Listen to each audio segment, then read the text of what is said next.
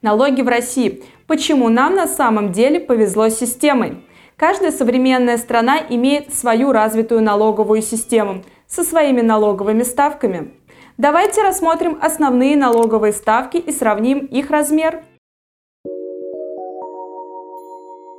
Основной статьей для физических лиц в Европе и России является подоходный налог. В некоторых странах введена прогрессивная шкала. Бедные платят меньше, богатые больше. Выбор той или иной шкалы напрямую зависит от налоговой политики государства и выбранного принципа нейтральности или справедливости и равенства. Минимальные процентные ставки подоходного налога различны.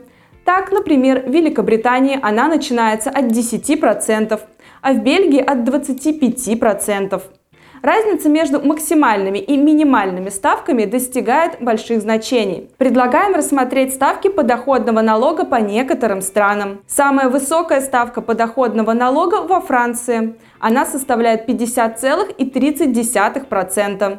В Швейцарии и Норвегии по 40%, в Венгрии 16%, а в России вовсе 13%.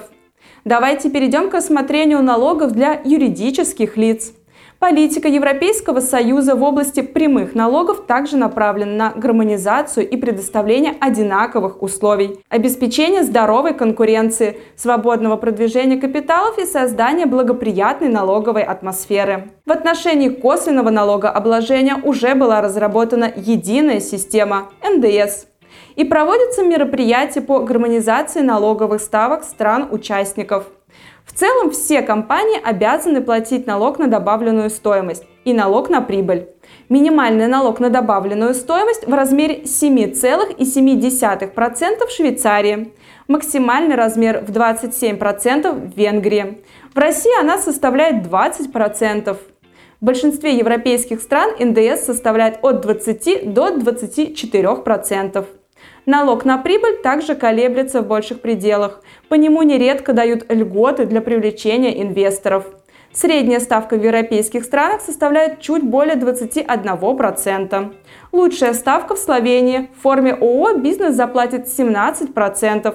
В Австрии 25%, в Италии более 31%, а в России 20%. Сегодня вопрос о налогообложении прибыли компании регулируется национальным законодательством каждой отдельной страны. Основная проблема тут может заключаться в том, что не только ставки налогов разнятся в странах, но и вся система налогообложения носит абсолютно разный характер. Например, в Эстонии и Латвии налогом облагается исключительно распределенная прибыль компании. Следовательно, до момента распределения прибыли в виде дивидендов корпоративного налога не возникает. Аналогов данной системы в других странах не предусмотрено.